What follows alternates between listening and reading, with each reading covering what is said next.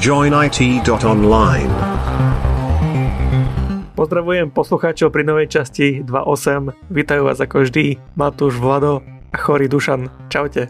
Čaute. Ahojte. No Dušan, povedz nám niečo o tvojej chorobe. Mám covid, hej? Ale normálne antigen. Krásne dve čiarky a ani ženy nemajú taký tehotenský test, keď sú tehotné, či pozitívne, či aké sú to vtedy.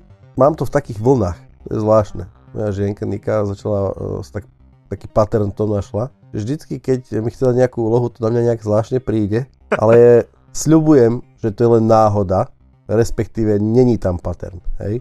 Ako si to dostal? Podľa mňa nosom. Ale myslím, že akože od koho, pri akej príležitosti a tak ďalej. Uh, vieš čo, nebol som na žiadnej covid party ani nič, fakt to bolo nechtiac. Bolo to, bolo to prakticky, prakticky som to dostal nechtiac, neočakávanie z ničoho nič. Bolo mi to ľúto, aj teraz mi to je ľúto, hej, lebo chcel som byť taký, že budem, budem zdravý. Bol som aj zaočkovaný, som niekoľkokrát, aj sa chcem dávať viackrát očkovať, aj všetko, ale nič z toho. Takže no, možno, že teraz, keď to prekonám, ak to vydržím samozrejme, uvidíme v ďalších podcastoch, možno, že to už bude niekto iný. Asi by sme mali zháňať niekoho iného už. Treba, na konci bude inzerát, hej. No tak vravím, že keď mám niekoľko tých dávok, plus mám, budem teraz prekonaný, ja budem, ja budem kompletka, budem O T P. No aké máš príznaky, povedz. No, príznaky mám všetky, normálne povedz. Nemám absolútne, poviem ti, že úplne najzvláštnejšie za tieto choroby je to, že ja nemám žiadnu chuť, aj to najzvláštnejšie.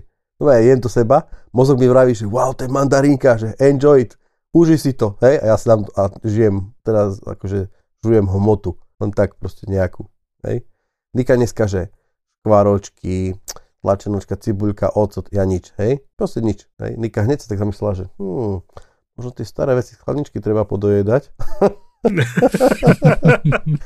Takže musím si dať pozor, že čo, akože je to veľmi zvláštne, že nemáš, nemáš čuch a chuť. No mám, dneska ma, dneska, jak som to, tú tlačenku jedol s cibuľou a s octom, hej, tak ma oči štípali a ja neviem z čoho, proste, vieš, necítil, necítil som, že tú chuť, tú cibuľovú octovú, hej. Že toto je zvláštne, samozrejme reálne, reálne príznaky, že hľa, hlavy bôľ a klby bôľ a, a rôzne iné bole, tak trvali asi dva dní, teraz som už tom od, odznieva, to hádam.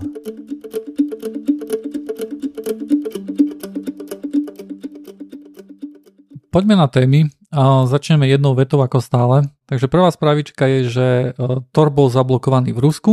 Druhá správička počkať, je, počkať, že... Počkať, počkať. To sme sa ďaleko nedostali. Je to rubrika jednou vetou a veľa otázok. Nie je to už stará správa? Je to správa z prvého decembra. Vtedy vlastne ten, tá ich ruská agentúra, ktorá vlastne sa stará o nejakú takú cenzúru, alebo ako to, ako, ako to nazvať. Táto agentúra sa volá Roskomnadzor a potom, čo zablokoval mnohé V P N služby kvôli tomu, že tieto mohli byť používané na to, aby sa dostali na nejaké ilegálne služby, ktoré v Rusku nie sú povolené, tak vlastne začal blokovať aj Tor nódy. Odôvodnenie bolo také isté, že umožňuje prístup ku ilegálnemu kon, kontentu. No a teda otázka je, že my, myslím, že sme sa už bavili v JoinITe niekedy ten začiatkom tohto roka, že v Rusku už toho niečo takéto banujú, že? A to nebol Tor? To bolo niečo iné? Pamätáte sa? Možno, že myslíš o Telegram? Áno, áno, bol... Telegram. Áno. Uh-huh. A treba si povedať, že toto všetko spadá, ak si dobre pamätám, tak toto všetko súvisí s tým, že v Rusku je veľmi reštriktívny zákon, ktorý ovplyvňuje jednak to, že kto akým spôsobom môže podnikať na území, respektíve v Rusku, a, a zároveň aj je dosť prísny dozor nad uh, tým, že aké dáta, dajme tomu, ti tečú sieťami a aké služby poskytuješ. Dajme tomu, ten Telegram, to bol prípad toho, že keď kľúče uh, ten ruský úrad nad dohľadom, dajme tomu, nazvime to tak, uh, vyžadoval kľúče, aby mohol nejaké slu- uh, spravy dekry- dekryptovať, toto bolo odmietnuté. V prípade Toru uh, predpokladám, že to bude niečo podobné, respektíve bude to, um, má to, bude to mať rovnaký narratív, hej, že ak, nám, ak nevieme čítať, uh, čo sa deje, tak to zakážeme. Torové nódy sú tak ľahko rozpoznateľné, že sa dajú nejako na provideru ich dokáže zablokovať? Áno, ten Tor, Tor trafik je relatívne akože jasné rozoznať.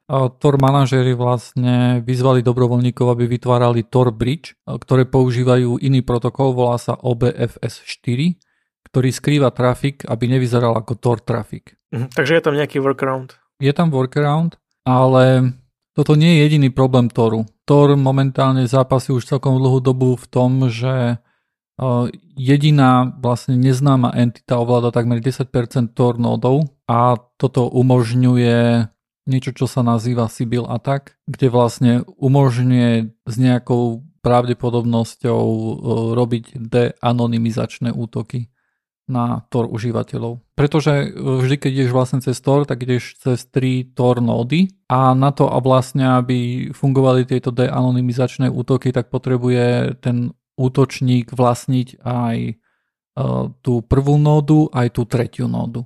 A, a tam tie šance sú také vlastne, že um, jeden, jeden výskumník, ktorý sa um, nazýva Nusenu, hovoril, že je šestnásť percent šanca, že užívateľ Tor networku pôjde cez jeden z týchto serverov, z týchto Tor nódov, zatiaľ čo je tridsaťpäť percent šanca, že pôjde cez nejaký Tor middle server a je per- percentná šanca, že pôjde ešte navyše ku tomu cez jeden z exit nódov. Takže je to také, že nie, nie je to akože sto percent, že ťa vedia targetnúť, ale je tam nejaká šanca, že ťa vedia odhaliť. To je presne to, jak to, to, to bolo už zna, veľmi známe, respektíve veľmi ano. známe. Bolo to už dosť dávno, sa stalo, keď sa presne tá metóda spájania netflowov na koncových uh, uh, tor, uh, nódach veľmi presne dala, sa, dala, ako keby dokázala identifikovať jednak zdroj a jednak aj cieľ uh, toho requestu. Bez znalosti, dajme tomu ostatných metodát alebo ďalších, len čisto z uh, pohľadu netflowov. Tento ano, prípad. Toto je oveľa horšie, keď jeden útočník ovláda aj ten prvý nód, aj tretí nód. To je optimálna, to je v princípe optimálna situácia pre toho človeka, pre uh, prípadného nejakého de-anonymizátora. Hej, ten, lebo... No, optimálna je, keď všetky tri. Hej. Akože je to optimálnejšie, ale si myslím, že s dvoma nódami už máš veľmi, veľmi dobrú šancu, že, ten, že to trafíš. Ďalšia spravička je, že Apple dostalo na poslednú chvíľu odklad povinnosti pustiť na App Store third-party platby. Ďalšia správa je, že vlastník Google Pixel telefónu utrpel šok, keď sa nevedel dovolať na tiesnové volanie, keď jeho stará mama dostala mŕtvicu.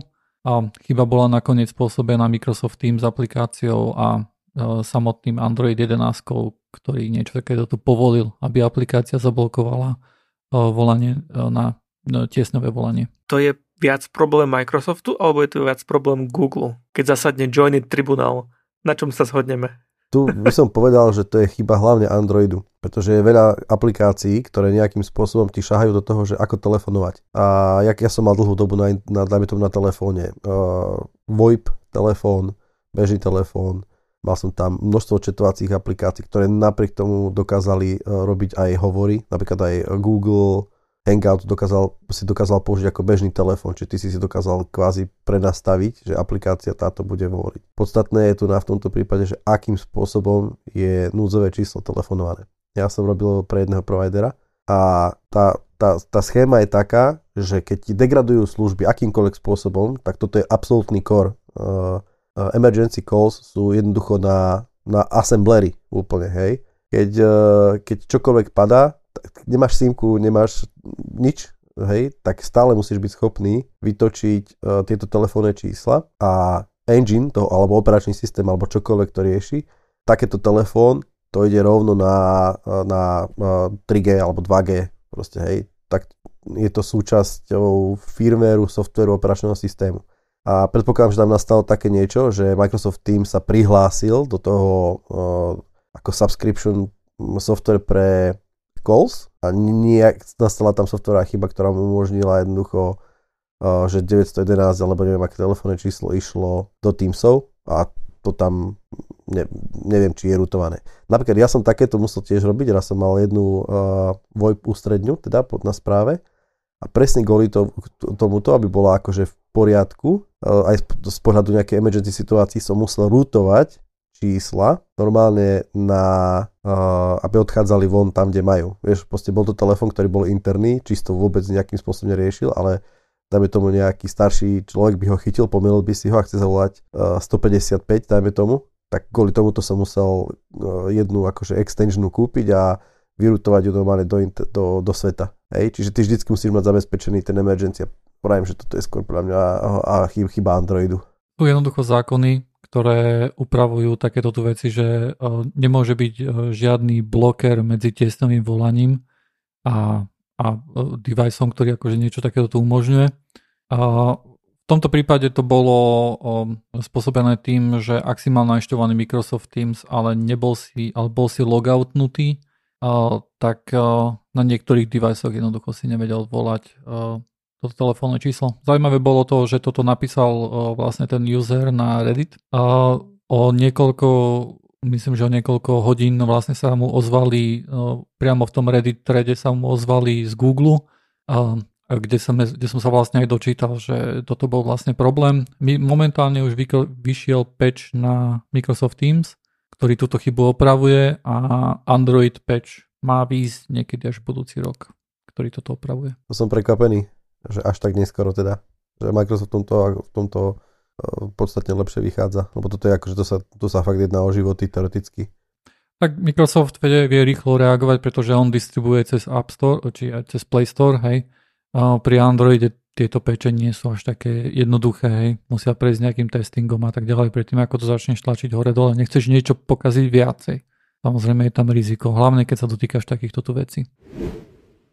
Ďalšia správička je, že Julian Assange z Wikileaks môže byť vydaný U S do U S, rozhodol o tom súd Veľkej Británie, ale on je vlastne taký hlavný aktér Wikileaks.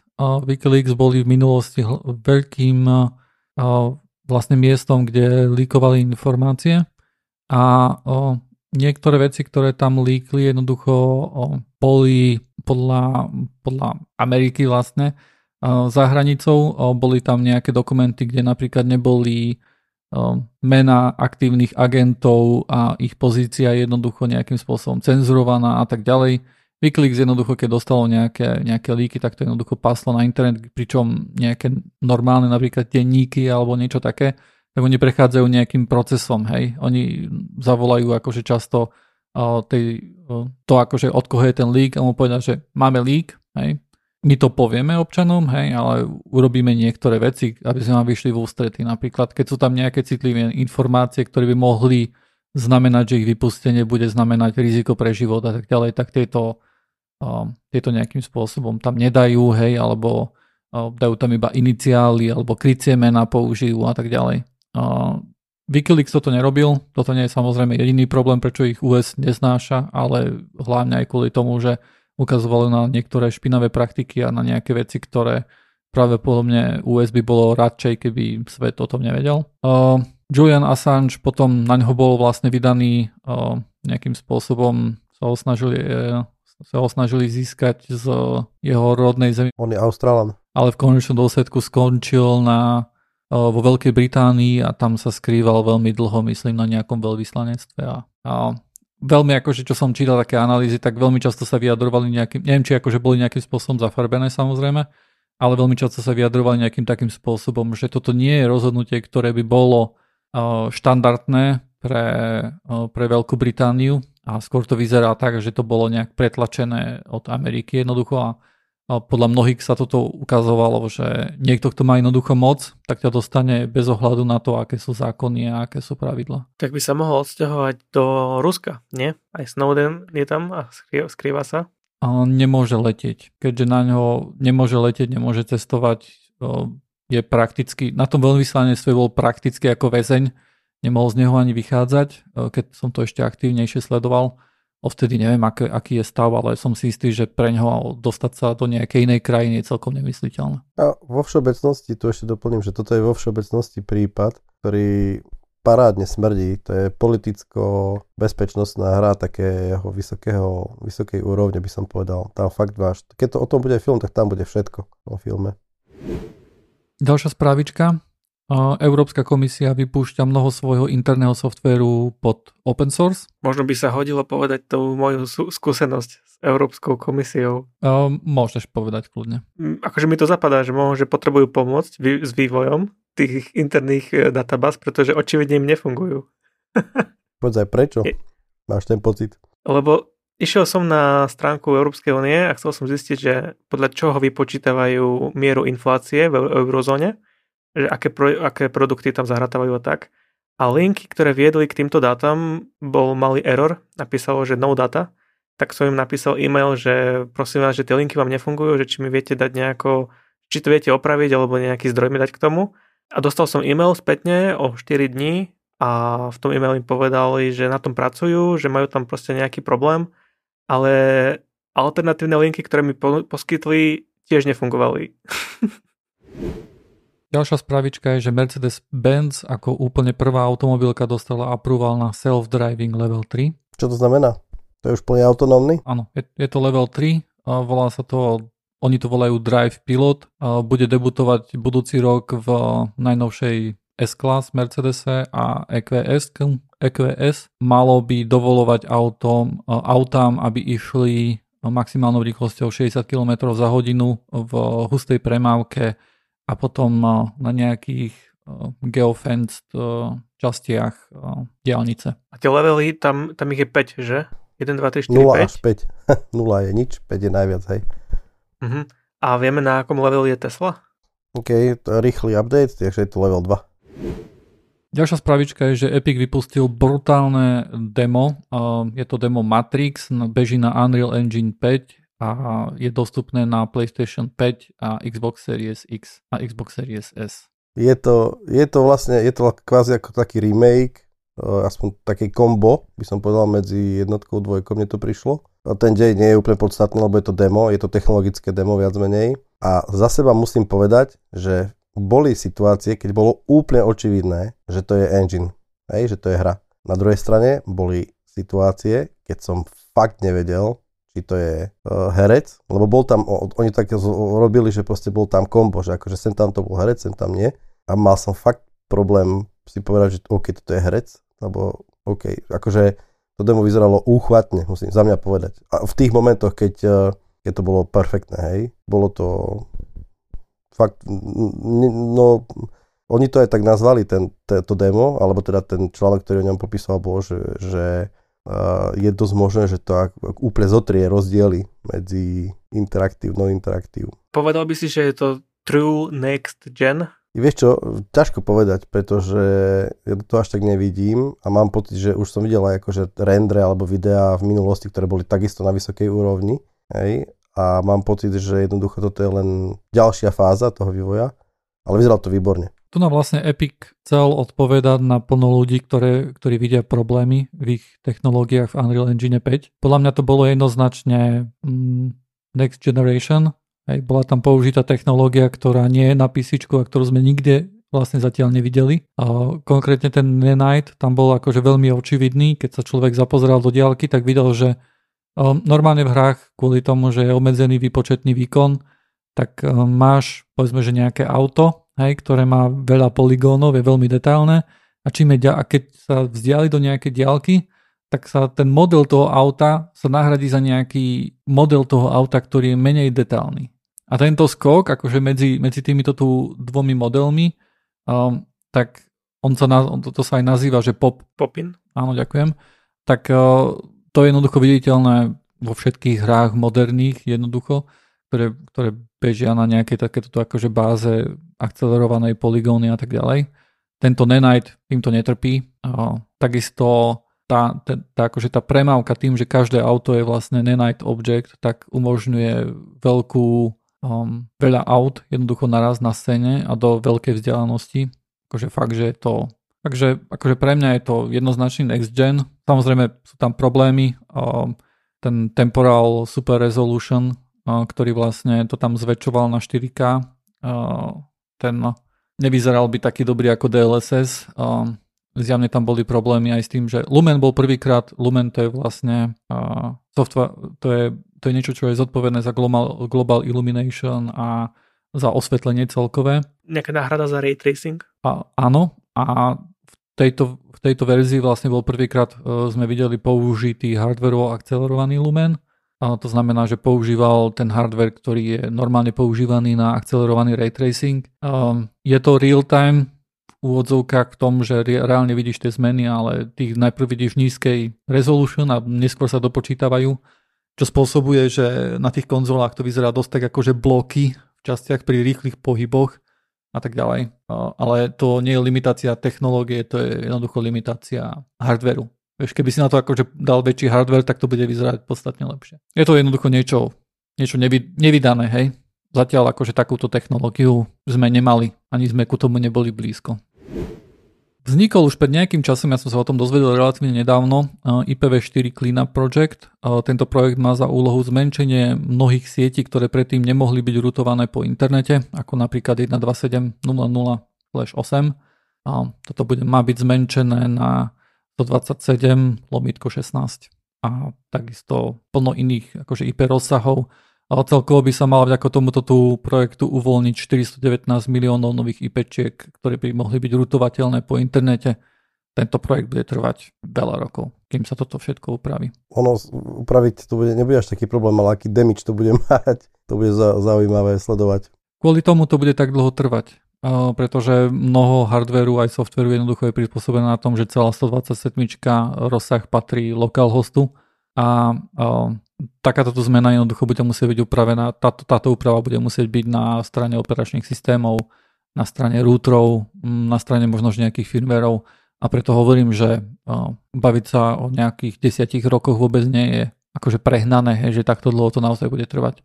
Navyše tieto IPčky tým, že budú z nejakých takto rozsahov, tak možno, že niektorí ich nebudú môcť s nejakými staršími operačnými systémami, so staršími routermi, ich nebudú možno, že môcť, povedzme, že Nejak, nejakým spôsobom sa na nich dostať, ale tých IPčiek je jednoducho tak málo, že niečo s tým treba robiť a je celkom nezmysel, že nejaké také obrovské rozsahy sa používajú na, na veci, kde by nemuseli byť používané. Ty si vraval, že nejakých štyristo miliónov IPčiek sa uvoľní. Je to číslo veľké alebo malé? V tejto dobe je to veľmi veľké číslo. V tejto dobe je to veľmi veľké číslo, presne ako hovorí uh, Dušan, ale akože z brindy nás to nevyťahne, hej, ale um, Poviem, ti, poviem tak, taký, takýto príklad, že napríklad uh, Európsky RIPE, tuším, že sa volá RIPE, uh, organizácia, ktorá uh, je zodpovedná za prideľovanie I P blokov a stará sa o D N S a nejaké takéto ďalšie veci, tak momentálne rozdeľuje, um, dorozdeľovala, lebo už nie sú v Európe voľné I P adresy, a tak dorozdeľovala voľné bloky len vo veľkosti lomeno dvadsaťštyri, akože veľkosť siete je dvadsaťštyri, čo znamená dvestopäťdesiatpäť I P adres. Nemôžeš požiadať o väčšiu sieť, keď si nový hociaký, jednoraz nemôžeš požiadať o väčšiu sieť, o pridelenie väčšej siete, ako je dvestopäťdesiatpäť adres naraz. Niekedy bolo úplne bežné zo začiatku internetu, že si dostal celé niekoľko miliónové, sto miliónové rozsahy, hej, H P, Xerox, firma, firma Xerox, ktorá robí proste kopírky a drží patent na myšku. Neviem, či ešte dá čo iné robí. Tak ona má obrovský rozsah, obrovský, hej, ktorý osobne si myslím, že je použitý tak na desať percent. Uh, HPčko, I B M, uh, U S Army a takíto srandisti, hej, proste majú obrovské rozsahy, ktoré sú proste nie veľmi použité. Faktom je, že akože to sú všetko pridelené I P adresy a jednoducho oni voľné I P adresy nie sú. Čiže toto do istej miery vie akože odľahčiť troška internet, pretože už niekoľko jednotiek až desiatok rokov sa rieši I P v šesť, hej, ďalšia generácia adresného priestoru alebo adresovania zariadení v internete. No ale je to samozrejme otázka toho, že všetko stojí peniaze a dokiaľ sú I P v, akože I P adresy protokolu I P v štyri dostupné, tak sa do toho nikomu nechce, lebo za to treba, treba platiť, hej. Tak samozrejme, že bujne aj sekundárny trh s I P v adresami. Momentálne myslím, že sa od desať do dvadsať eur predávajú. Jedna I P adresa. Hej? A tak ďalej, a tak ďalej. Pritom internet bol vždycky, že to bude zadarmo. Koľko, koľko, I P v, koľko IPčiek chceš, toľko dostaneš a tak ďalej. Hej? Uh, ja ako absolútny noob sa tak trošku, trošku nerozumiem, čo je to tá brinda, že vlastne prečo je ten počet obmedzený a ako je to možné, že nie, sa nedajú vytvoriť proste nové. Protokol I P v štyri ráta tak, že sú štyri oktety alebo štyri čísla, hej, ktoré sú definované ako osembitové číslo. S tým, s tým ráta proste všetky softvery, firmwary, čokoľvek s týmto ráta, že proste ak dostaneš uh, ako keby v pakete, hej, nájdeme to v paketoch, v konfiguráciách, hej, ako I P adresu, tak očakáva štyri krát osembitové číslo. A bodka, preto sa to volá I P štyri nula štyri čísla a tak ďalej. A, a je ich tým pádom, ak si dobre, štyri celé šesť miliardy. Proste došlo. A nie je na to nejaký update, čo vlastne dajú sa použiť Tie nejaké nové IPčky ako I P v šesť, čo sa tu spomínalo? Je, je, presne to I P v šesť, ten je tu už dlho, ten je strašne dlho, no strašne dlho, je tu, ja neviem, pätnásť rokov, dvadsať, protokol je strašne starý, implementácie fakt v Linuxe začali pätnásť plus rokov dozadu, Windows to má takisto veľmi dlho, je to dosť iné, je trošku je to, no funguje to ináč, v zásade dosť ináč. A že to nie je porovnateľné, úplne rovnaké. Nie je to úplne rovnaké, fungujú tam iné princípy a tak ďalej. Čo je podstatné je to, že to je akože produkčné, ja neviem, dáme tomu v Belgicku, je päťdesiat percent trafiku I P v šesť. Google má také reporty, kde hovorí, že na serveri Google sa pristupuje od desať do dvadsať percent, dáme tomu I P v šesť. India, tuším, fičí strašne na I P v šesť, Nemecko. Len ten prechod je pomalý, pretože je to obrovská zotrvačnosť, je strašné množstvo deviceov, strašné množstvo Uh, presne routerov, sietí, čokoľvek funguje na I P v štyri a je, je na tom postavený biznis. Hej, a teraz vieš, že prakticky ako, ako náhle ty prechádzaš na I P v šesť, tak uvoľňuješ I P v štyri, ktoré zase niekto bude používať. Hej, čiže a hard switch nie je možný. Že akože vypnúť I P v štyri pondelok uh, večer a v útorok ráno sa deje I P v šesť, to je, to je utopia nemožná. Hej. Čiže tých pol milióna necelých I P v štyri adres, ktoré sa teraz akože tak... Pol miliardy. Tak to, hej, tak to akože je celkom veľký počet, ktorý sa dostane ako do púlu na rozdeľovanie. Uvidíme, ako dlho to reálne bude trvať a, a aký to naozaj priniesie užitok, ale o, ako samotný projekt to nie je nič zlé. Je veľa tých rozsahov, ktoré jednoducho sú o, obrovské a sú historicky dané. Sú nejaké rozsahy, ktoré sú napríklad na benchmarking a podobné veci, ktoré sú zbytočne takéto veľké. Ďalšia spravička je, že Toyota žiada osem eur subscription za remote na štartovanie auta. Táto funkcionalita nejde cez žiadny remote server a používa tú istú technológiu ako odomknutie auta na diaľku. To znamená, že keď prídeš kľúčom a stisneš gombík a robí ťuk ťuk a sa ti odomkne, tak takou istou technológiou vedia aj naštartovať auto, ale iba keď platíš osem eur, eur subscription. V tom subscriptione myslím, že dostávaš aj nejaké iné možnosti ako... kúrenie alebo vypnutie nabíjania elektrického auta a asi také veci. Ale... ale keď to nejde cez nejaký centrálny server, tak ako oni vedia, že máš ten subscription, keď si v lese? Abo v aute ti to zablokujú. To je divné. Ľudia to berú úplne s chladným rozumom a vôbec neberú žiadne vidly do ruky. A... to značí, že pomaly, ale isto to príde na všade. Za chvíľku si budeme platiť subscription, aby sme si vedeli otvoriť tvárou telefón, aby si vôbec mohol používať Face I D. A nemal by som dávať nápady Apple. Na to škrtnem. Na, na telefóny väčšinou akože toto sa až tak uh, nerúbe, pretože telefóny, vlastne tie veľké firmy, ktoré vyrábajú telefóny, majú vlastné služby, ktoré sú prirodzene akože spojené so subscription, ako nejaké cloud uh, drivey a tak ďalej, hej, iCloud, Dropbox, Google Drive a tak ďalej. Uh, automobilky samozrejme tiež sú nejakým spôsobom sa do tohto tu dostať. Uh, tu narážajú na oveľa väčšiu nevôľu um, zákazníkov by som povedal, ale um, skôr či neskôr akože pretlačia podľa mňa. A posledná spravička a zároveň asi najväčšia um, tohto roku, vlastne čo sa týka nejakých, um, nejakých security záležitostí, tak um, objavil sa Zero Day um, v Log four J uh, Remote Code Execution. Veľa skratiek, že Zero Day znamená uh, zneužiteľný kód, ktorý sa aktívne zneužíva. Uh, Log four J je javovský logovací server, a keďže Java je absolútne všade. Ako tá reklama hovorí, je na biliónoch deviceov a momentálne to akože naháňa strach. Takže čokoľvek, čo prakticky používa, samozrejme nie čokoľvek, je to špecifická verzia a tak ďalej, ale veľmi veľa kusov softvéru je afektovaných, napríklad VMware vydal svoj VMware Security Built-in a dal tomu rovno desiatku skore. Žiadnu deväť celá osem. desať bodka. Tieto útoky sú extrémne jednoduché, je ich spraviť. Stačí na to vlastne curl, nič iné prakticky nepotrebuješ. O, tým pádom sa to akože šíri po internete a bežia skeny, ktoré hľadajú takéto tu chyby. O, veľký problém je aj v tom, že o, mnohé veľké environmenty nevedia vlastne, kde, kde používajú Log four J. O, afektnuté sú Java verzia šesť, sedem, osem a jedenásť. O, tie novšie nie sú, ale... A tým, že jedenásť, tuším, bola L T S uh, verzia, kde končil support iba nedávno, tak uh, akože je, je strašne veľa akože softvéru, ktorý je afektovaný. A to nesúvisí len s Java, to môže byť kľudne Java vysoká, ale Log four J ako samostatný produkt môže byť na tom postavený a ten je afektnutý. A tu je strašne dôležité, to poviem jednu dôležitú vec, podľa mňa, že je veľmi dôležité odoberať aspoň nejaké, máte nejaké veľké produkty, tak je super odoberať nejaké security uh, mailing listy, alebo prihlásiť sa do takéhoto mailing listu. Uh, kľudne sa dá nejaká er es es stránky, alebo, ktoré to akože sumarizujú a tak ďalej. Alebo ísť na JoinIT Discord. Tam, áno, tam, tam, tam je nás hodne, ktorí sa takýmto veciam prizerajú. takže, takže tak, no. Je to a, a pačo, za, za, za, zaplátovať, čo to dá rýchlo.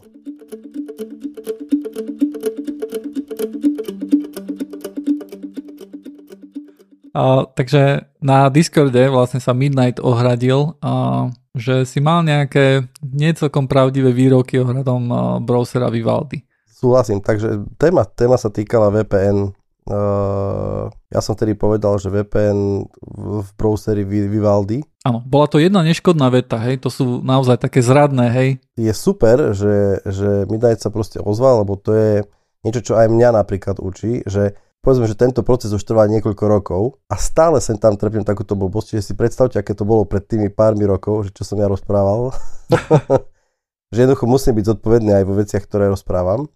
Povedal som, že vé pé en v browseri Vivaldi je, bola skôr na obtiaž alebo mala problémy, ako, ako keby bola prínosom. A dozvedeli sme sa, že toto nie je problémom browsera, browsera, ale jednoducho bol tam nejaký, povedzme, extension alebo nejakým spôsobom browser len odkazoval na službu, ktorú dával third party provider a ten teoreticky mohol mať nejaké problémy, respektíve to bolo ešte možno nejak úplne ináč. Podstatná informácia je to, že samotný browser a je z toho akože je na tom, kde bol nevidne. Mhm. A myslíš, že by bol dostatočný trest napríklad, aby si týždeň bežal na Vivaldi a potom nám dal recenziu? Absolútne fantastický nápad. Idem do toho. Dobre, super. Tým vlastne napravíme krivdu, ktorú sme spáchali na Vivaldi. Hej, uh, to ináč, to ma troška priviedlo, aby som to troška ešte sklebil, trocha by som o tom porozprával. No, taká zla, taká, taký môj pohľad na vé pé en. Uh, náš kamarát sa spýtal, že aké vé pé en služby používame a v princípe ja ani, akože ešte chvála Bohu to doplnil v zápäti ďalšiu otázku, že či nejaký NordVPN alebo ProtonVPN alebo niečo také. Čo sú vlastne služby, ktoré, sa, ktoré sú vé pé enkami, ktoré majú za, ktoré sú komerčného charakteru. Dá sa povedať, že to je buď nejaká mm, pribalená tiež k browseru, alebo je to nejaká akože služba čisto len na to určená. A že či to teda používam, ja som možno, že mňa to ani nenapadlo.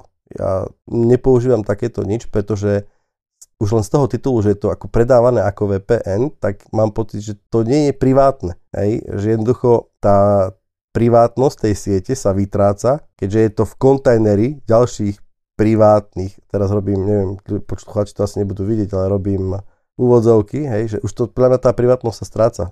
Dakedy som si čítal o tom, že Tor, ak, akože hypoteticky, teraz budem troška polemizovať alebo nejakým spôsobom hm, špekulovať. Predstav si, že chceš stiahnuť e, všetkých zločincov k sebe do dvora, do basy. Tak e, vytvoríš im také prostriedky, alebo také mm, prostredie, že sa tam budú cítiť dobre, že tam budú chodiť vymieňať si informácie, ja neviem čo, drogy, proste zbrania a tak ďalej, hej.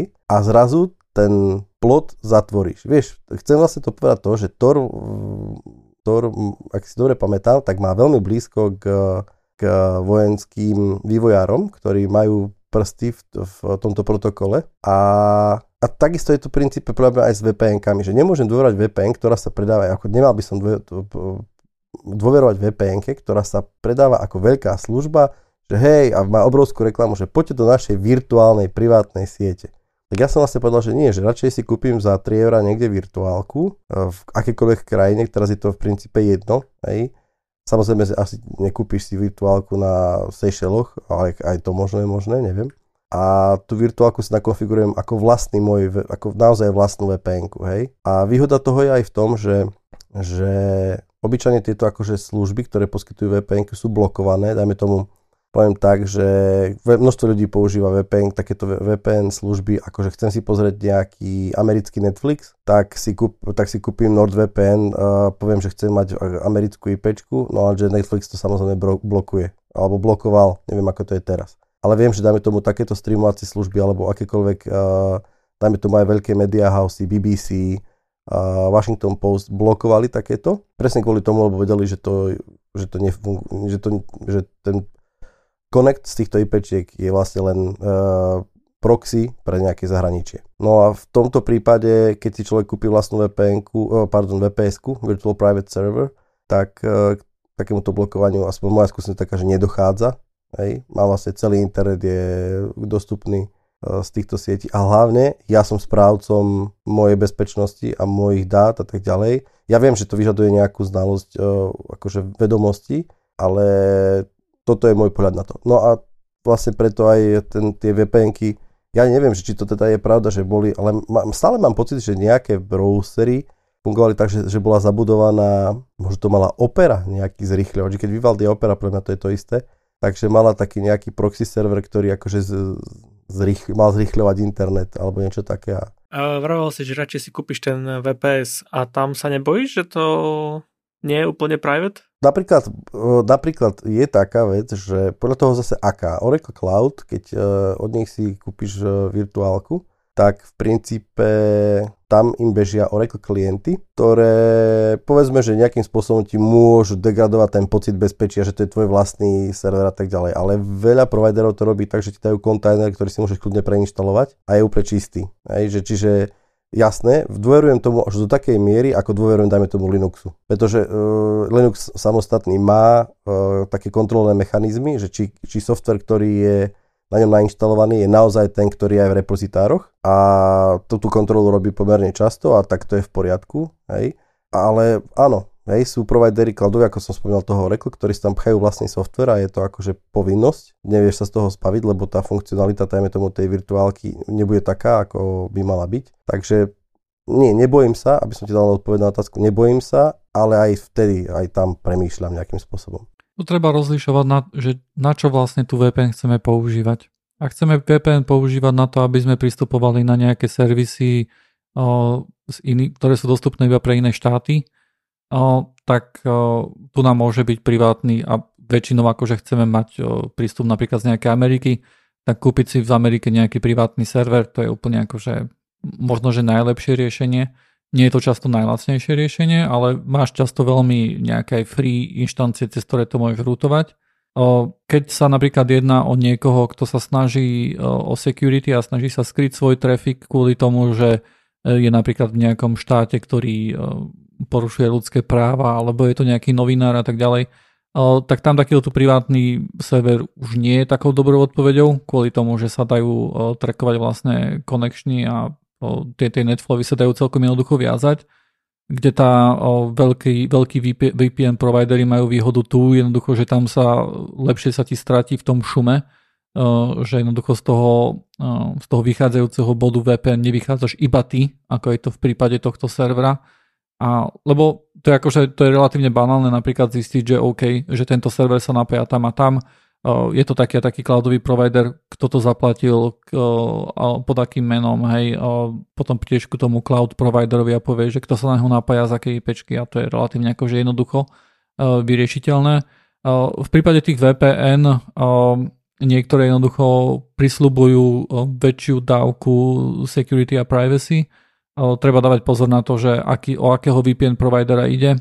Vieme napríklad, že niektoré vé pé en, vé pé en providery, ktorí vlastne reselujú nejaký iný servis, tak majú sluby podstatne iné ako ten, ako ten servis pod nimi, hej, teda nie sú schopné splniť nejaké privacy security veci, ktoré slubujú, ale sú samozrejme aj vé pé en providery, ktoré, ktorí majú open source riešenia, ktoré, ktoré jednoducho nejakým spôsobom zaručujú vlastne, že žiadny logging sa na strane servera nedeje.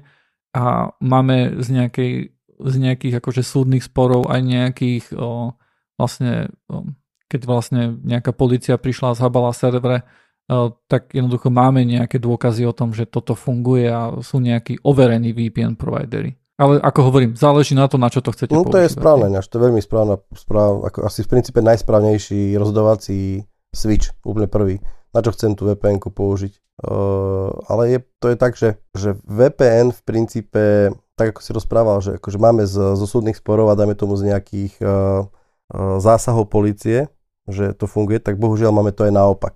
Hej? A sme na internete, čiže v, v dobách internetu obyčajne sa dozvieme veľmi rýchlo, že keď sa niečo takého deje, čiže tu treba venovať nejaký čas e, v prípade, že sa ne, nejak rozhodnete pre nejakého, tak venujte proste čas nejaký research, overiť si, o čo, akým spôsobom funguje. Lebo dáme tomu častokrát sú vé pé en provideri aj viazaní nejakými legálnymi, že nemôžu nelogovať. Hej, lebo sú v takej krajine, ktorá zo zá, zákona to prikazuje.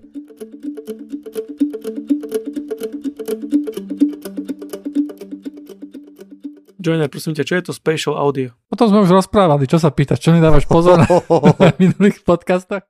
Uh, dobre, takže spatial audio je vlastne niečo, čo Apple nazýva uh, Dolby Atmos uh, s tým, že spatial audio má jednoducho jednu vec navyše a to je uh, aj head tracking uh, a to je jednoducho schopnosť uh, slúchadiel rozoznávať, ako hýbeš hlavou a podľa toho, ako hýbeš hlavou, tak jednoducho mení mm, tú lokáciu zvukov, ktorý, ktoré počúvaš či už z filmu, ktorý podporuje Dolby Atmos alebo hudby. Uh, takže ono by to mohlo byť všetko celé super. Ja som nad tým akože veľmi rozmýšľal, som sa veľmi tešil vlastne, keď vyšlo toto Spatial Audio a Dolby Atmos vlastne v Apple Music. A som si predstavoval, že OK, keby toto spojili akože fakt, že dobre s tým head trackingom, tak by to mohlo mať akože perfektnú vec, že by si keď pozeráš film, tak jednoducho budeš vedieť, že skadiel idú strely, lebo budeš otáčať hlavu a budeš, sa, budeš vedieť lepšie akože o, lokalizovať zvuk a že skadiel pochádza. A o, toto spatial audio má pri niektorých o, o, Apple slúchadlách ten head tracking, o, sú to konkrétne AirPods Max, o, AirPods Pro a AirPods tri. Hej. Tieto všetky majú takúto tú schopnosť o, s použitím mobilu napríklad. Uh, takže ako sme sa minule hádali, uh, že tento Dolby Atmos jednoducho je nejaké, nejaké audio, kde každý nástroj má svoju polohu v priestore a pohybom hlavy by sa jednoducho dalo lepšie určiť tú, tú lokáciu nástroja, mohlo by to byť super. Um, takže ja som sa s tým v poslednom čase celkom veľa hral a realita je taká, že to znie ako keby zvuk išiel z mobilu a bol tam jeden background kanál. Hej, teda úplne niečo... Nie, nie, niečo, niečo biedne. Daramdum. Áno. Uh, takisto som si spomenul na jednu vetu, vetu, ktorú použil Dušan a bolo to, že lokalizovať podľa zvuku, či niečo pred nami alebo za nami vieme iba vďaka tomu, že robíme nejaké pohyby hlavou. Uh, ja som si samozrejme mohol prečítať Wikipédiu, že ako to, uh, že ako to je, ale som si povedal, že kvôli podcastu urobím experiment. Uh, tak som robil experiment. Posadil som sa do stredu miestnosti so zavretými očami a manželka rozostavila dva mobilné telefóny po izbe. Potom volala buď jeden alebo na druhý mobil a ja som mal jednoducho lokalizovať, že kde skadiaľ ide ten zvuk. Bez toho, aby som robil nejaké pohyby hlavou. Takže výsledok bol, že bez problémov som so sto percent presnosťou vedel určiť, či sa mobil nachádza predo mnou alebo za mnou, v akej výške sa približne nachádza a to bez akéhokoľvek vedomého pohybu hlavou. Nakoniec som si o tom prečítal aj o Wikipédii, že naozaj je to tak, že je to akože celkom zložité, lebo rôzne výšky tónov sa ináč presúvajú v našej hlave, či je to spredu alebo zozadu a podľa toho vieme rozoznať, že kde sa ten zvuk naozaj nachádza. A potom som si znovu nasadil svoj AirPods, AirPod Max, AirPods Max a znovu som sa snažil pomocou head trackingu určovať, že v jednotlivých pesničkách, kde sa nachádza nejaký zvuk, kde sa nachádza hlas, kde sa nachádza bubon a tak ďalej. Zistil som, že naozaj tam rozdiel proti tomu, či, sa, či som ku tomu otočený chrbtom alebo tvárou, ale tá lokalizácia zvukov je veľmi slabá. Nepridáva to pri mnohých pesničkách akože ku ničomu, akože ku nejakému lepšiemu zážitku a jediné, čo to vlastne je veľmi často je to, že ten mix je lepší. Sú jednoducho albumy, kde ten, ten remix vlastne v Dolby Atmos je naozaj kvalitný a naozaj akože tá pesnička znie lepšie a sú samozrejme albumy, kde to, kde to je horšie, je to také nerovnomerné. Samozrejme ja protestujem, lebo jednak som to nepovedal a vôbec to nesedí.